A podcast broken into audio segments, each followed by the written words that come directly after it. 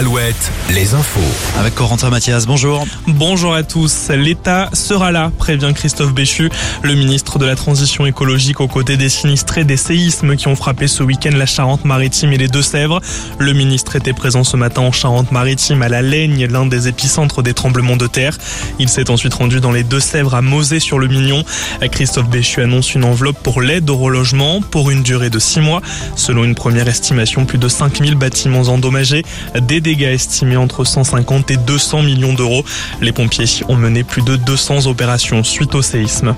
Dans le sud de la Charente-Maritime, l'effroi, la consternation. 14 cercueils au total ont été profanés et pilés en fin de semaine dernière dans les cimetières du Tugéras Saint-Maurice et Chartuzac, commune située dans le sud du département.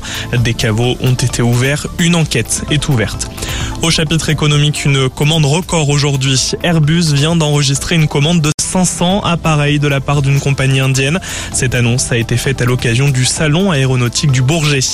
Une mobilisation massive qui fait suite à l'attaque du 22 mai dernier. Le centre LGBTI Touraine a organisé samedi sa marche des fiertés, un rassemblement quelques semaines après l'attaque qu'il a subi, attaque à l'aide d'une bouteille explosive remplie d'acide et d'aluminium. La marche a rassemblé 5000 participants selon la mairie, 3000 selon la préfecture.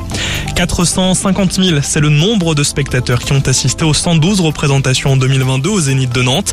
La salle bat un record puisqu'elle n'avait jamais autant accueilli de monde depuis son ouverture en 2006. Le sport, l'euro féminin de basket. Après leur victoire face à la Slovénie hier, les Françaises terminent première de leur groupe. Elles obtiennent leur ticket pour la suite de la compétition.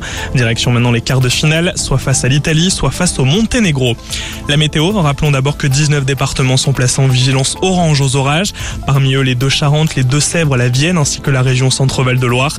Les orages qui se trouvent actuellement de l'estuaire de la Gironde au Centre-Val de Loire. Côté Mercure, 20 degrés à Tours, 22 à Brest, 24 à Laval. Pour les maxi, 27 à Angoulême. Merci Corentin. Tout à l'heure, un nouveau point sur l'actu sur Alouette, ça sera à 18h.